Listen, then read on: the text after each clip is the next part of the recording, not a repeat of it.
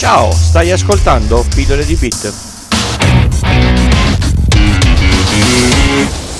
Io sono Francesco, questo è Pillole di Bit e state ascoltando la serie speciale di Natale 2019, 24 persone che hanno fatto la storia dell'informatica, senza le quali il mondo oggi sarebbe profondamente diverso. Una pillola al giorno, dal 1 al 24 di dicembre.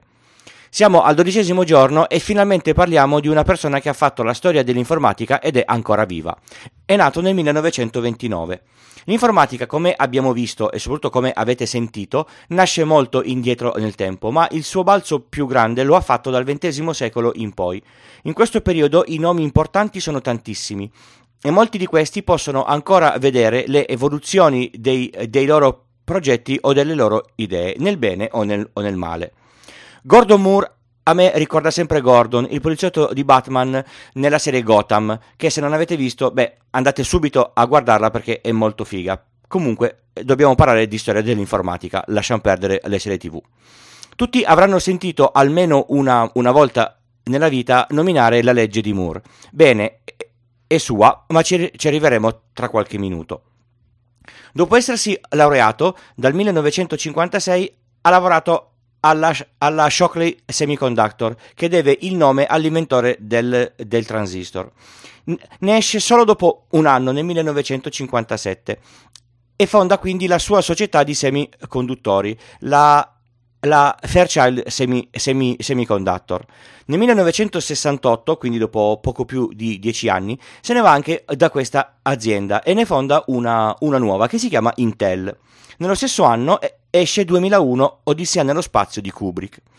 Ha fondato proprio quella Intel che è ancora attiva al giorno d'oggi e che ha messo un suo processore nella stragrande parte dei computer desktop attualmente sul, sul, mercato, desktop e anche portatili ovviamente.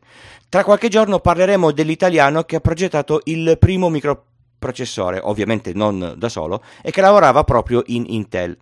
In Intel nascono processori storici come il 4004, l'8008, l'8080 e poi l'8086, il capostipite dell'architettura chiamata x86 che negli anni dopo il 486 è diventato Pentium e poi Intel Core con i vari i3, i5, i7 e i, i9 che adesso sono alla decima generazione. Moore enunciò la sua famosa legge nel 1965, la legge di Moore, che nella sua prima stesura prevedeva che nel campo dei microprocessori la quantità di transistor in ogni processore sarebbe raddoppiata ogni anno. Negli anni 80 il raddoppio avvenne ogni due anni e poi si stabilizzò nella sua ultima stesura a un raddoppio ogni 18 mesi.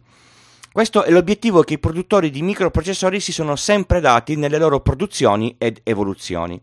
Il tempo è passato e adesso che le misure delle prestazioni sono di altro tipo, le leggi eh, di Moore hanno fatto un po' il loro tempo. Ma a me Gordon continua a ricordare il poliziotto di Gotham City.